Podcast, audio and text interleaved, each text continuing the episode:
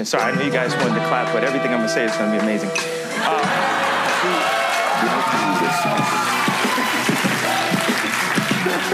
How do you pay, man?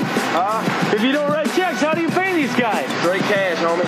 Mama, there goes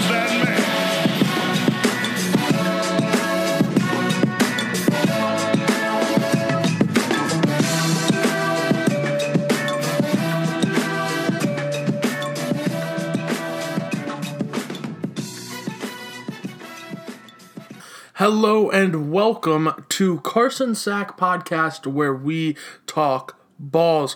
We have a new microphone. Shout out to my dad on that one. We have a new season.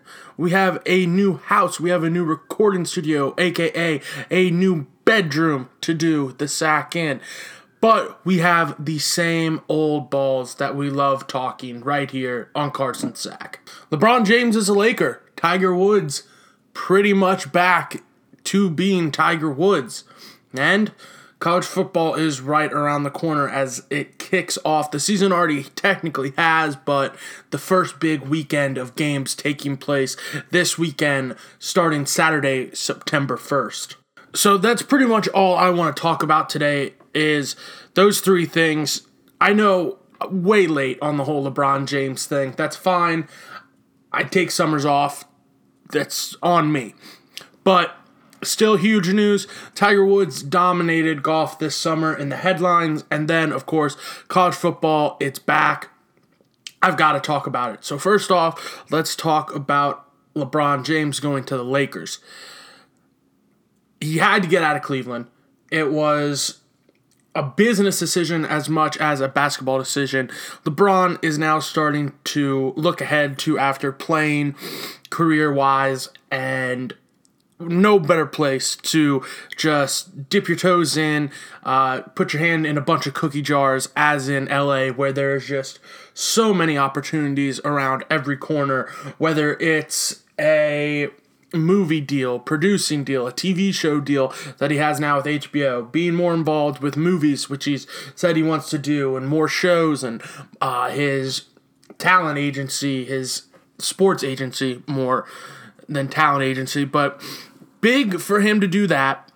This coming year for the Lakers, you don't really know how well they're going to do the first year without some would say another superstar. I mean, they did apparently target DeMarcus Cousins in the offseason. They didn't get Kawhi in the trade like they thought they might be able to, but I think this year, I think LeBron knows, hey, this year we're probably not going to really contend in the West. I think they'll be competitive, but I don't think they're going to really scare the Warriors, scare the Rockets, anybody like that. So I think he knows that, and I think he's tooling up for free agency next summer where uh, Klay Thompson is going to be available, Kawhi will be available, many players will be available that he can get them to come to LA because one, who doesn't want to come to LA? Apparently, a lot of people don't.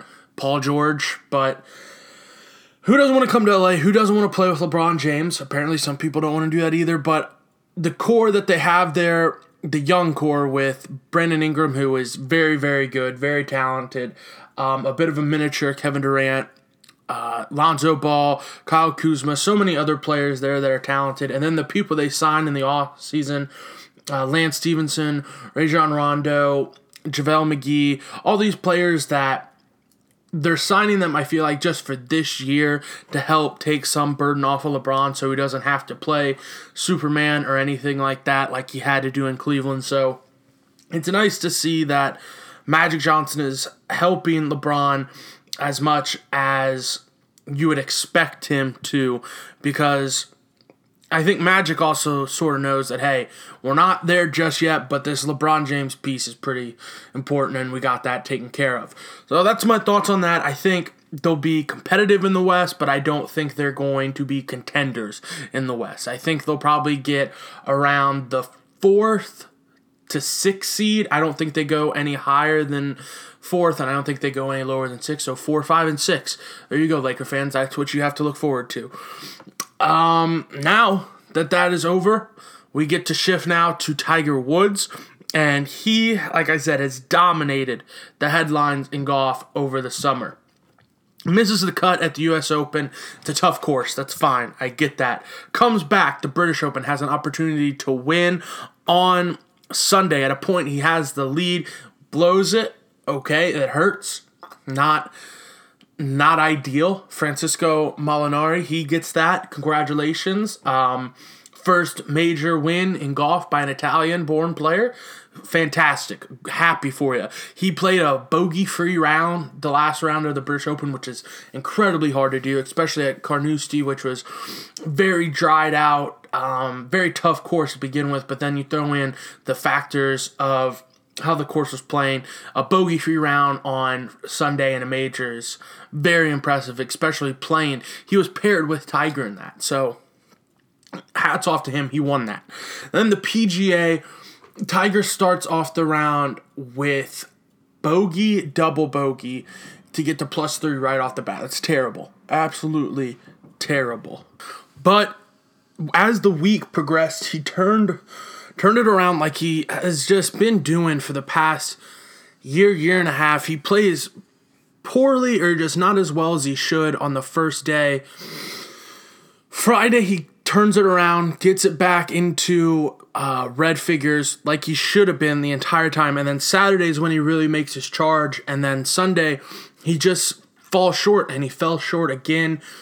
I don't want to say he fell short. I just want to say Brooks Koepka pretty much won that tournament because he played out of his mind. But that seems to be the pattern for Tiger the past year and a half, two years.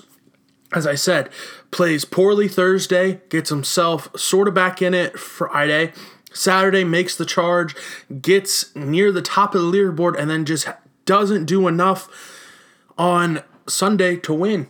And I mean, that's it's frustrating as a fan to watch that because he he he's proven he can win tournaments and he still has the skills that made Tiger Woods Tiger Woods. He just needs to put a complete weekend together all 4 days to win and I think I said it on radio shows. Shout out to ESPN 680 for the internship. Said that on their airwaves. I said he's going to win at least four more majors, and I stand by that. So that's it's coming along. And as I said to begin sort of this golf talk segment thing, that Tiger dominated headlines over the summer. So did Brooks Koepka. Brooks Koepka wins the U.S. Open back to back, and then he wins the PGA Championship. Very impressive. He's won three out of the last six majors he's played in. He missed the Masters um, this year, so last year, excuse me, but winning uh, every other time at a major that he's played. So that's pretty good. That's I think that'll do. But Tiger's pretty much back. That's where I just want to leave this golf conversation off on. But Ryder Cup only about a month away. Tiger not a uh, points. He's not making the team on points, but more than likely Jim Furyk, the captain of the American team, will select him. If he doesn't, all hell is going to break loose, and part of me would love to see that, but the other majority of me is saying no. The American team needs Tiger Woods there. Um, he's good for golf. Get him there. So hopefully, Jim makes the right decision and adds Tiger Woods to the Ryder Cup team. And once the Ryder Cup gets a little closer, we'll talk more about that. But those are really before I sunk my teeth into college football. Those are the two big things that I wanted to talk about. Moving on, we now talk college football, and there are a plethora of huge games, a few with playoff implications, some would say, this first week of the college football season. Running those down, you got Washington versus Auburn, Michigan versus Notre Dame, renewing their rivalry. We have Bama versus U of L. We have Miami versus LSU, Virginia Tech versus Florida State, West Virginia versus Tennessee. Just so many so many good matchups this first weekend. College football is spoiling us. There's also some other games going on that I just want to run through really quick. UCF um, losing Scott Frost. How are they going to be able to rebound? I think, yes, Scott Frost is a great coach now at Nebraska, trying to turn that program around. But the talent that the Knights are bringing back for UCF is very, very good. And I think, I mean, no, I'm not saying they're going to be in the playoff. They weren't even in the playoff last year or considered for it really when they had Scott Frost and were undefeated. But I'm just saying that 21st AP in the rankings right now is where they're at.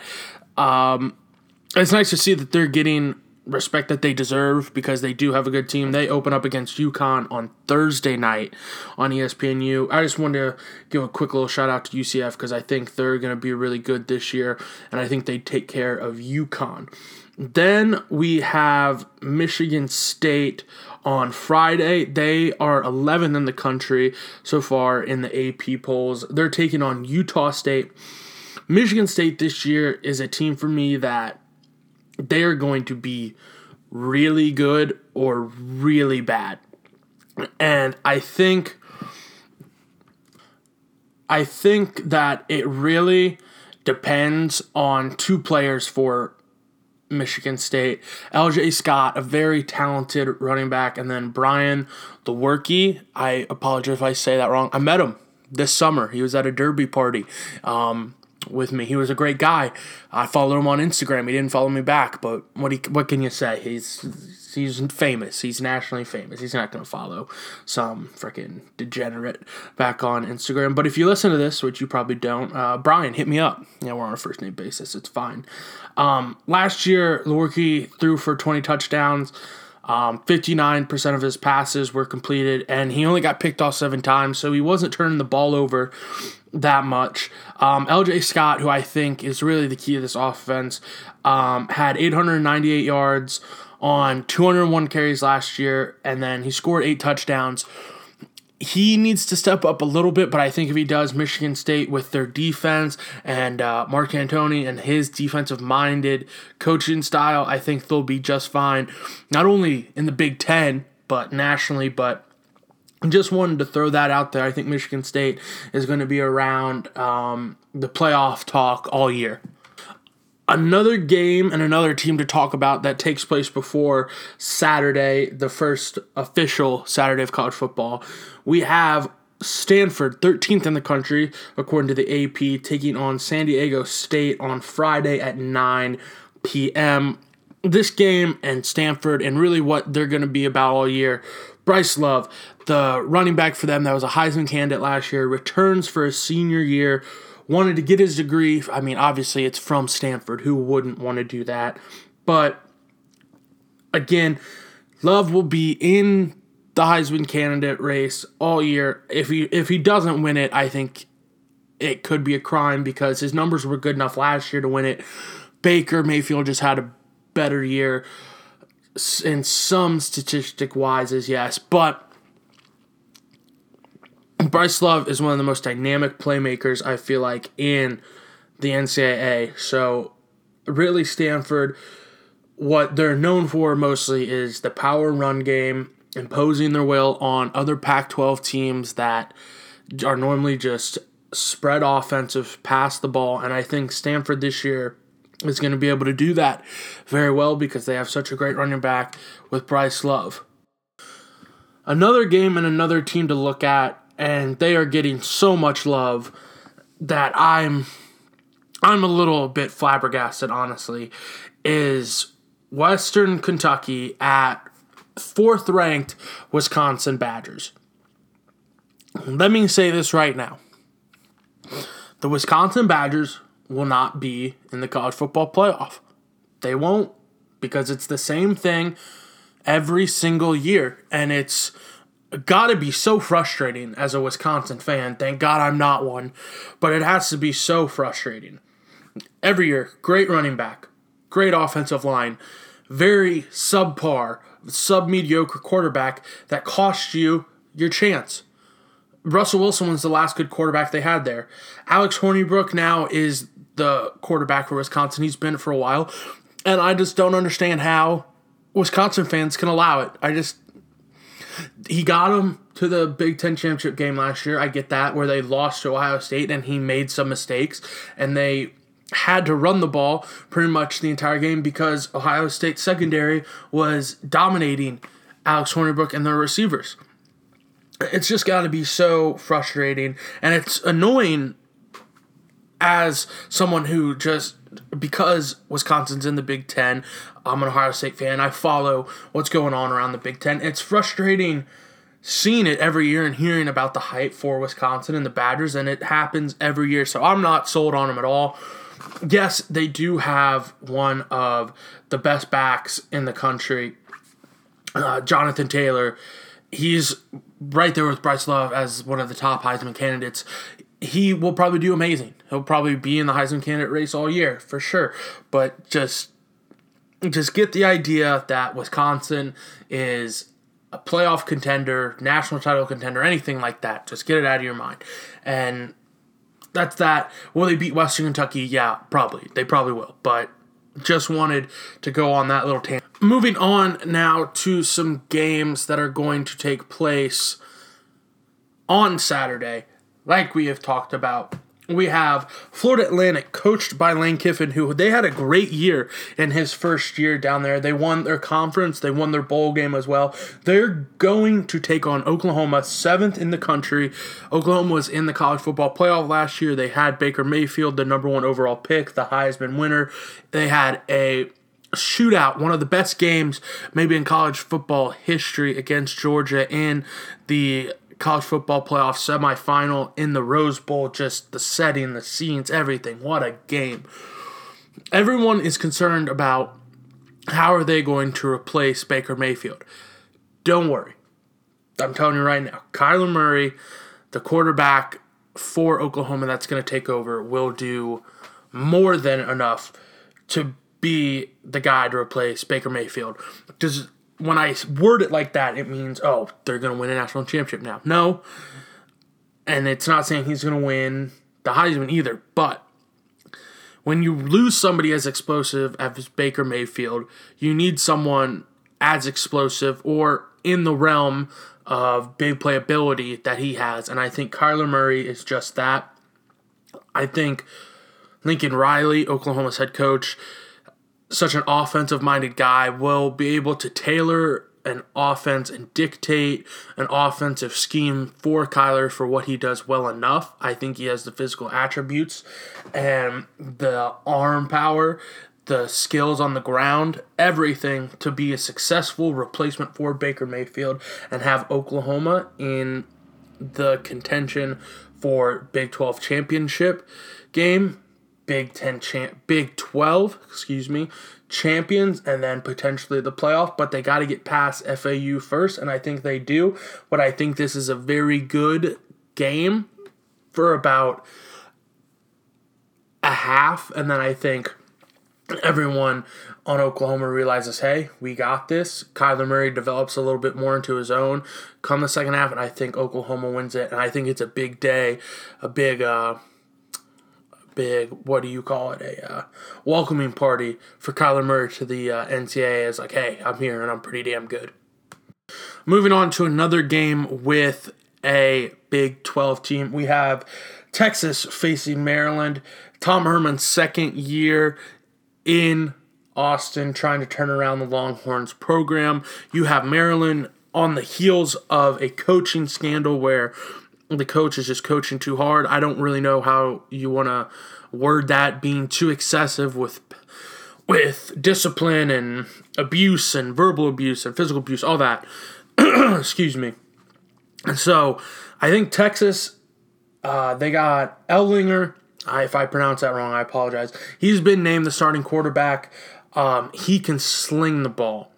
And if Texas can get back to having the quarterback position taken care of like they had with Colt McCoy, like they had with Vince Young, and I get those two guys were all time players for Texas. But if they can get a solid quarterback underneath them, that's going to go such a long way for getting their program back to where their fans and the rest of college football expects them to be. Because Tom Herman, very offensive offensive minded guy, was coordinator, offensive coordinator Iowa State, Ohio State, then head coach at Houston played a big part in how that offense was run. And now, if he can get a quarterback that he can build an offense around, I think Texas has a good chance to be back to where they should be. I've read up that a lot of analysts actually do really enjoy and think that they're going to be competing for a Big 12 championship this year. I I just don't see it because of their schedule is so difficult. And they have to face USC out of conference the third game of the year. It's in Austin though, so that's definitely going to help. I think if they win that, I think they shoot way up the rankings, probably a top 10 for them and the college football world will be buzzing that Texas is back and I would love if they were because college football is just better for when they are. But you look at their schedule, they have to face TCU again. It's at Texas though. Um, then you have the Red River rivalry with Oklahoma. That's a difficult game. They have to go to Oklahoma State, but they get West Virginia, who people are touting very highly this year with uh, Will Grier at quarterback for them. They get West Virginia in Austin. Um, they have to go to Texas Tech. I think if Texas is rolling and they are near the top of the rankings and everything, and they are back, as people would say, I think that Texas Tech game is what's going to trip them up. But first week, they play Maryland. I'm excited to see how they come out and play. They're 23rd in the country according to the Associated Press but I'll take Texas in that game and just pretty much with Texas excited to see how it's going to play out this year for them.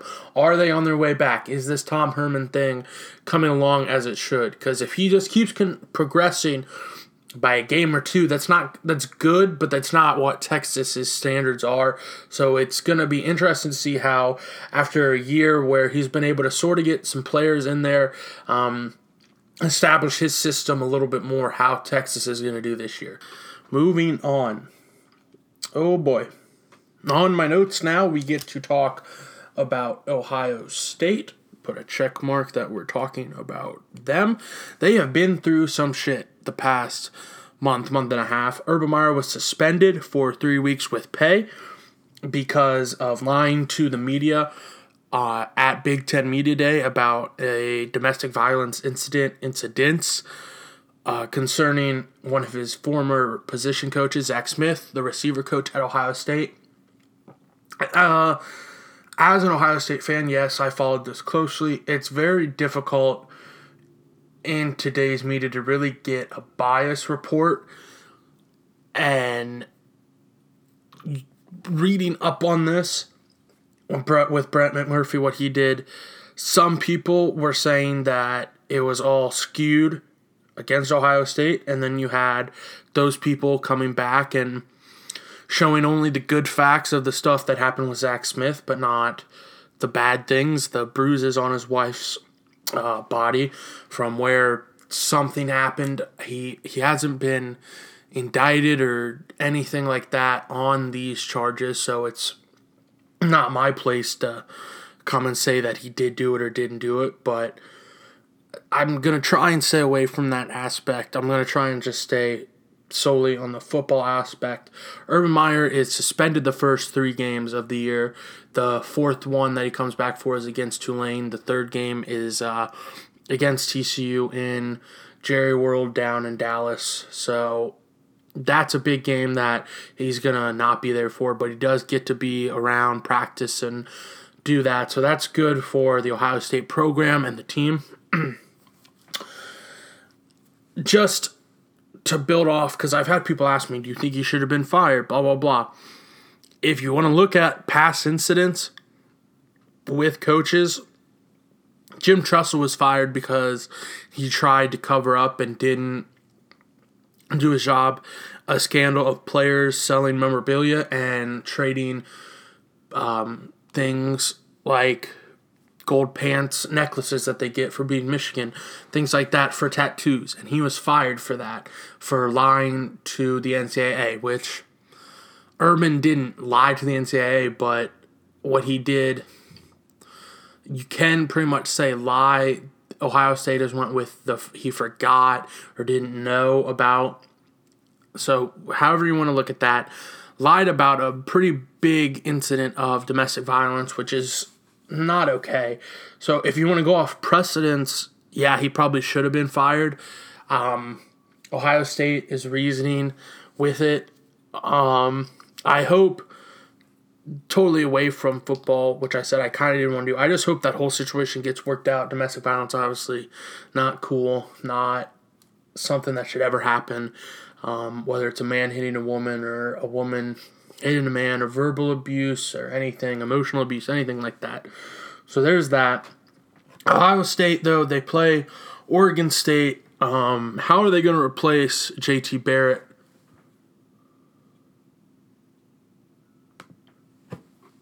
That's a big thing for them. And the guy that they're going to task that with is Dwayne Haskins, a kid that I cannot be more excited for. He's not a runner like JT, he is a passer. And the receiving corps that Ohio State has this year uh, Parris Campbell, Johnny Dixon, Austin Mack, uh, Binjimen Victor, uh, Terry McLaurin, so many guys there that can step up. They're five deep at the position, and they, I think, they're going to be able to throw the ball better than they've been able to in past years. And then you have J.K. Dobbins, um, a sophomore sensation. You have Mike Weber coming back. That's a great one-two punch. Both guys capable of over a thousand yards, which I'm I really think they can do and will do. Um, having a pair of guys go over a thousand yards, which is very difficult to do in today's game with trying to get the ball spread around and trying to divvy out carries and everything between two backs, but I think they can do it. And then Haskins, yeah, like I said, he's not a JT Barrett runner type, but he can run the ball. He's very versatile with his arm and his leg. So Ohio State's there. They have some questions um, at linebacker. Who's going to be able to fill in for that? But the defensive line is going to be again one of the best in college football, like it was last year. Nick Bosa coming back. He's thought to be one of the best uh, players in the country, a top overall, uh, top 10, top 5 pick next year in the NFL draft. Chase Young is a guy that is going to come in and play the other defensive end where uh, Sam Hubbard played last year, and he is so good. He is so physical and just physically gifted. And I think Larry Johnson, the defensive line coach for Ohio State, once he gets him, he's had him for um, a year and a half now, being able to coach him. I think he's just going to only get better. Is Chase Young, and then the secondary with uh, Arnette number three for Ohio State. Ooh, they uh, the linebacker spot, which is normally not a concerning thing for Ohio State, is now a concerning thing, and it's going to be interesting to see how they can develop and find guys to play because Ohio State has a tough schedule. They only have one opponent that's not in the Power Five conference, and that's Tulane, the fourth game of the year. And their first big test, as I said, at TCU, well, not at TCU, but pretty much at TCU. And then the fifth week, they go to Penn State, which is going to have huge impact on the college football playoff. Not only the Big Ten, but the college football playoff and how that is all going to shake out. That's probably a must watch game of the year. Um, definitely game of the week, guarantee that game day will be there. It'll be a night game. It'll be a whiteout. Just love the atmosphere. But that's my two cents on Ohio State right now. Um, gonna beat Oregon State. Another thing to look at is Tate Martell, another quarterback from uh, Las Vegas, a sophomore. He is going to apparently get to play, says intern coach Ryan Day, which I'm super excited for because I think he's very talented as well these were supposed to be little quick hit type things, and they're not going that fast. But I'm going to make this last one quick so I can actually get into certain games I want to talk about. West Virginia plays Tennessee. West Virginia is getting a lot of hype this year in the Big 12 because of Will Grier and his returning receiver. His name is slipping me right now. Will, if you listen to this, if anybody knows Will and listens ask him how Nash is doing. Um, how is your little sister? The only reason why Nash is even famous. But Will Grier is a great quarterback. West Virginia is a fun team to watch. Their uniforms are very good. Their home field advantage is one of the best in the country because of how wild Morgantown gets. I think they beat Tennessee. I think Tennessee has a down year. Obviously, yeah, whatever. But West Virginia is a team to keep your eye on this entire year because of Will Grier And if one thing is shown in college football, having a good quarterback can go a long way and mask a lot of other problems that I think West Virginia has on the defensive side of the ball. But the Big 12, no defense is really that great. It's all about how many points you can put up. So West Virginia looks to be in a good spot there with such a dominant quarterback. And what some people are saying, maybe a Heisman candidate, maybe one of the Heisman favorites going into this year. And now that the quick hits, whatever you want to call them, are done, we can really dive into some of these games that are happening the first week. Washington against Auburn.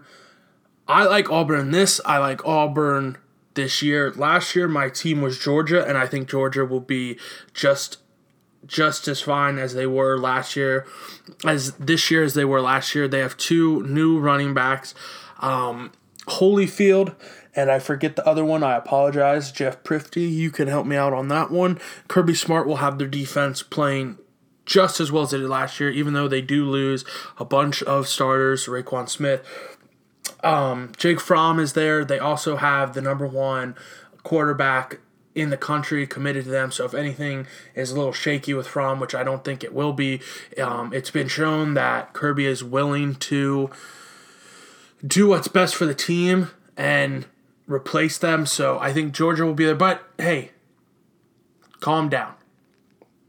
Auburn this year for me could be my Georgia of last year. I picked Georgia to be a surprise team, and I like Auburn a lot this year. They have a back that's capable of over a thousand yards. Uh, Jarrett Stidham, again, if I pronounce that incorrectly, excuse me.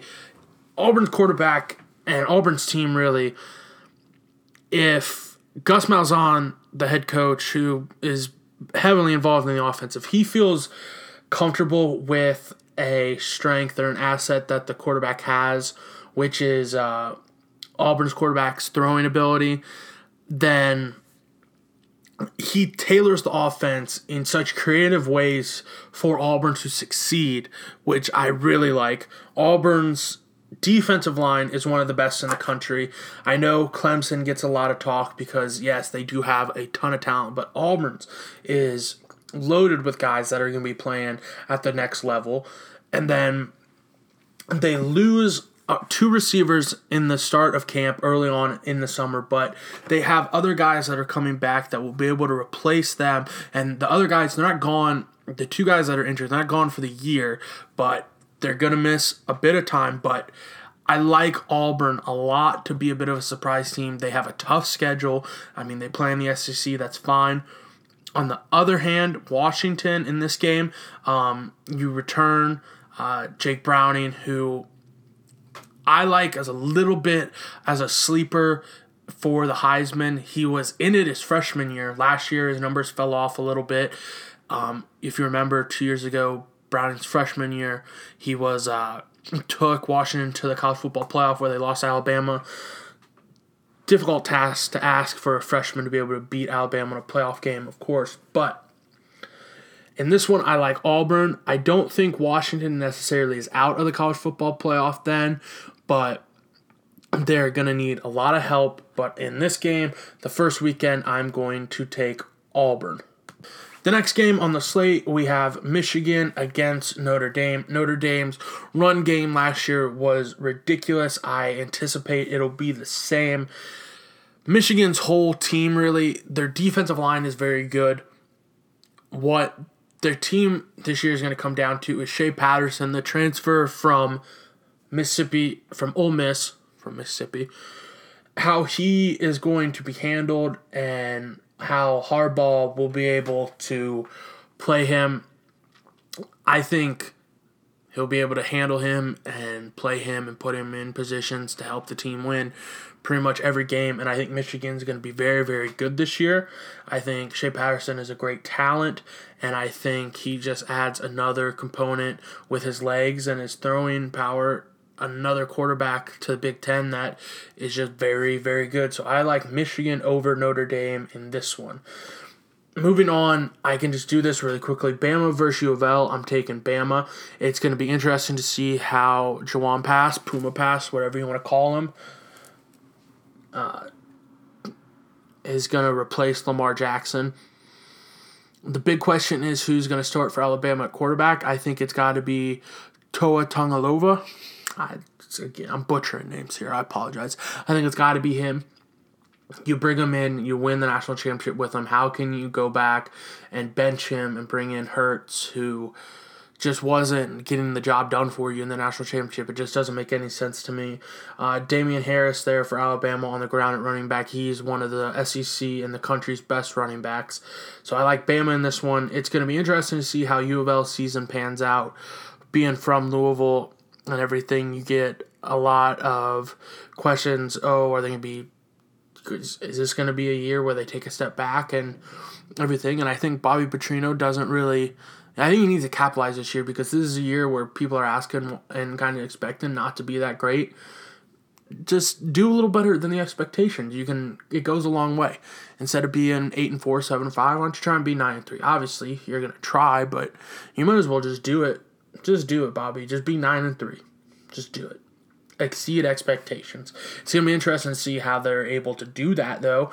Um, but you're getting the benefit of the doubt here. People aren't expecting a great year from you. So just exceed their expectations, why don't you?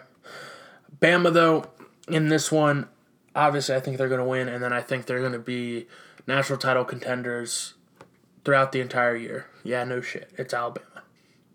Moving on, we now have Miami the U. It's all about the U going up against LSU. LSU named Joe Burrow their starting quarterback, the transfer from Ohio State. He is a great quarterback. I think he is a great player as well and a great guy. Just overall, what a guy, Joe Burrow. Never met him, don't know him that well. But I think that is what LSU has lacked in the past is a quarterback that is actually competent and can do things. And I think Joe Burrow is just that. Miami's defense all of last year was one of the best in the country. They brought the swagger back with the turnover chain, everything like that. I think I'm uh, call it an upset, whatever you call it. I like LSU in this game. I like LSU all year. I know how I kind of it'll. I'll get into the picks a little later on, but how I'm saying I like so many SEC teams and all these guys play each other, it's going to be tough. But in this game, I like LSU over Miami in a bit of an upset. And then the last game that I really want to just dive into is Virginia Tech against Florida State. Willie Taggart, the new Florida State coach, replacing Jimbo Fisher, who is now at Texas A&M who replaced Kevin Sumlin, who is now at Arizona, which we will get to in a second for some Heisman talk. But Virginia Tech, Florida State. I like Florida State in this one. Deondre Francois coming back for the Seminoles. I just think they are going to be very good this year. I think Taggart and the way he was able to help turn around the Oregon program after Chip Kelly left, I think that is I think that speaks volumes and I think that's just going to translate. He's a very offensive minded guy and that is sort of what last year they struggled with because I mean yes you lose Francois your number one quarterback it's gonna struggle but having to replace Dalvin Cook and all that they struggled a little bit with that so having a guy that comes in and is offensive minded like he is it's going to help them. Their defense is always very very good. So much talent that they get from recruiting in the Florida area because being based out of Florida obviously but I like Florida State in this one to beat Virginia Tech. And then just really quickly, UK versus Central Michigan. Cats are going to win. Benny Snell might go for 250 and four touchdowns to really just get his Heisman campaign started off really quickly. Little other side note Terry touchdown, Terry Wilson getting the start for the Cats. He's going to be better than Stephen Johnson on the ground. He needs to be better than him through the air, not by much, just a little bit. Just be patient with him, Cats fans. That's all I got to say about that. Terry touchdown, we're in good hands. If he's if we're not, just give the ball to Benny hundred times a game. Now we move on, as I mentioned, to Heisman talk, and Bryce Love, running back Stanford, Jonathan Taylor, running back Wisconsin. Those are all guys that are going to be up there throughout the entire year. Some people that I'm interested to see where they might get some attention and come from. Uh, Drew Lock, the quarterback from Missouri, I think he might get some attention. Uh, J.K. Dobbins, he might, the running back for Ohio State, Dwayne Haskins, he might as well. A guy that I think is going to be in New York at the ceremony is Khalil Tate, the uh, quarterback from Arizona. Nick, Nick Fitzgerald as well from Mississippi State. He suspended the first game of the year, but I think he has a potential as a senior to be very, very good and put up a lot of big numbers. But Khalil Tate is the guy I really want to talk about here. I think he has a chance to be in New York because Kevin Sumlin. We saw how well he did with a mobile quarterback with Johnny Manziel, and yes, I know he wasn't the offensive coordinator and anything like that, but he knows how to handle quarterbacks that are mobile, and Tate is that, and he has a great arm to complement him being a running threat. Arizona has a chance to be dangerous this entire year. They're ranked in the top 25 so far, which is, I mean, a huge turnaround from where they were. I just think Khalil Tate there for Arizona is going to be a, uh, you can call him a sleeper, whatever you want to call him, that's fine. But I think he's going to be in the Heisman conversation throughout the year. And they play teams in the Pac 12 that I want to sort of, not talent wise or number wise, really compare Khalil Tate to how Lamar Jackson, when he won it, is going to be. They have an opportunity multiple times this year to beat a uh, good team like a Stanford or a Washington this year. And if they if he can ball out in that game and put up big numbers in that game, he's gonna sh- skyrocket to the top of the list. And what I think is ultimately gonna hurt him and it's gonna be playing out west and games being on late at night, which could also impact Bryce Love as well. I ultimately think Bryce Love wins the Heisman, but it could impact them because having these late games and the voters and you, you hear this and you think that's ridiculous. How could that actually be a thing? But some voters they just don't stay up late and west coast games i mean arizona's first game is at 10.45 on saturday. 10.45 p.m eastern. That's late. Some of these old people have their bedtimes. That's i understand that. I like to go to bed early sometimes too. But I think overall the Heisman winner is Bryce Love. I think Khalil Tate though is a name to keep in mind. I know that's not like a crazy um, reach. I know some people are saying that he should just already be in the conversation, and he very well should. But I think consistently is where he's going to be there, and I think that's what's going to surprise some people. Now, my Power Five conference picks. SEC, I got Alabama. They're going to have a ton of good games. Auburn, the Iron Bowl, I think that is going to decide which team goes to the SEC championship game. And I think Alabama is going to end up winning that, unfortunately. And then, I mean, I imagine them playing Georgia and that being another fantastic game. But I think Bama gets it done once again the Big Ten. We have Ohio State. They have so many important games this year at Penn State, against Michigan, against Michigan State, potentially against Wisconsin in the Big Ten championship game. There's four games right there. If they lose one of those and then win the other three, do they should they get in? Yeah, probably they should, depending on how everything else turns out. But I think Ohio State wins the Big Ten. I think the Pac 12 belongs to Stanford. Stanford is sort of like Wisconsin, where they run the ball really well, and then their quarterback play has been very eh, but Stanford's quarterback play is turning around.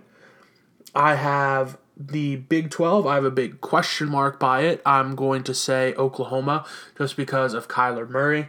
And then the ACC, we have Clemson. Um, a defensive line, Kelly Bryant, the quarterback coming back, he is um, a little questionable, but they also have two running backs that are very, very good and can both easily get over a thousand yards. Again, probably the best defensive line that college football has seen in a while. I get that, yes, Ohio State had a good one last year, and there's been many in the past, but there's just so much NFL talent, and I mean, they could all pretty much go in the first round. Probably top 20 picks for them. Excuse me, I got a call from someone right in the middle of recording. How rude. But it's going to be interesting to see how Clemson will handle the quarterback situation because Kelly Bryant was he was good last year. He wasn't great, but he was all right. Now this year that they have a quarterback that is coming in um excuse me one second. His Lawrence. Yeah, wait, hold on. Yeah, I'm not an idiot. My bad. Trevor Lawrence, um, a true freshman. He's coming in and he has got all the talent in the world. It's going to be interesting to see how Dabo is willing to, if Kelly Bryant isn't playing well, to pull him and put in Trevor Lawrence. And some people are saying Trevor Lawrence could win the Heisman because of how talented he is and the playmakers and everything he has around him at Clemson. So that's interesting to me. I like Clemson in the ACC. I think they drop a game somewhere because it is so hard to stay undefeated in college football these days. Probably um, maybe to a Virginia Tech or someone like that or a Florida State, but Clemson's winning the ACC. And now we come to the all important predictions of national champion, the college football playoff. My two guarantees I'm going Alabama and Clemson. I feel like Ohio State is going to be in there as well, just because of winning the Big Ten and how deep the Big Ten is this year. I think they get in. And then I think there's going to be another scenario last year where a conference team, a team from an SEC or a Big Ten, where the conference is so deep that the conference champion won't get in. Oh boy, this is hard. Um, could be Auburn. I like them a lot. Could be Georgia. I think they're going to be very, very good. Maybe even Wisconsin if they lose to Ohio State in a close game in the Big Ten championship. I don't know who. I mean, Oklahoma. If they run the table, they should definitely be in from the Big Twelve. I this is tough. Who knew? that this was going to be such a tough decision. Okay. We're going to go Alabama, Clemson, Ohio State. Yeah. Okay. We're going to go Alabama, Clemson, Ohio State, and Georgia. I think Georgia gets in after losing to Alabama in the SEC championship game. Um, just role reversal there. Alabama getting in last year, not even being in the SEC championship game. I think um, that'll be a good game, but I think Alabama ends up beating Georgia this year in the SEC championship, and Georgia just having such still such a good year that they do end up making it. So there you go, and uh, national champion. I'm going to take Clemson. I hate that I'm doing that. I'm not a big Clemson guy at all, but I think that their quarterback situ- situation with Trevor Lawrence or Kelly Bryant is going to be taken care of. They have good running backs, both running backs that they have, um, capable of over a thousand yards, and I think their defense is just with uh, Brent Venables as defensive coach is just one of the best in the country. The defensive line, the best in the country. I just think that is going to be taken care of. And Clemson, your 2018 2019 uh, college football national champions. So that's that. Thank you for tuning in to the 35th edition of Carson Sack Podcast, where we talk balls. There'll be a new episode next week, and that is going to be college football and NFL preview heavy because the NFL is back in two weeks, and we are all, I'm sure, excited for that. As I always do, I want to thank you all for listening share this if you can. Get in as many people's ears as possible. Get in front of their eyes as well. Um, like, rate, review, subscribe, all that good stuff on iTunes. You know. Um, thank you for listening. I'll be back next week, as I said. And as always, as we end here on Carson Sack, we will be seeing you.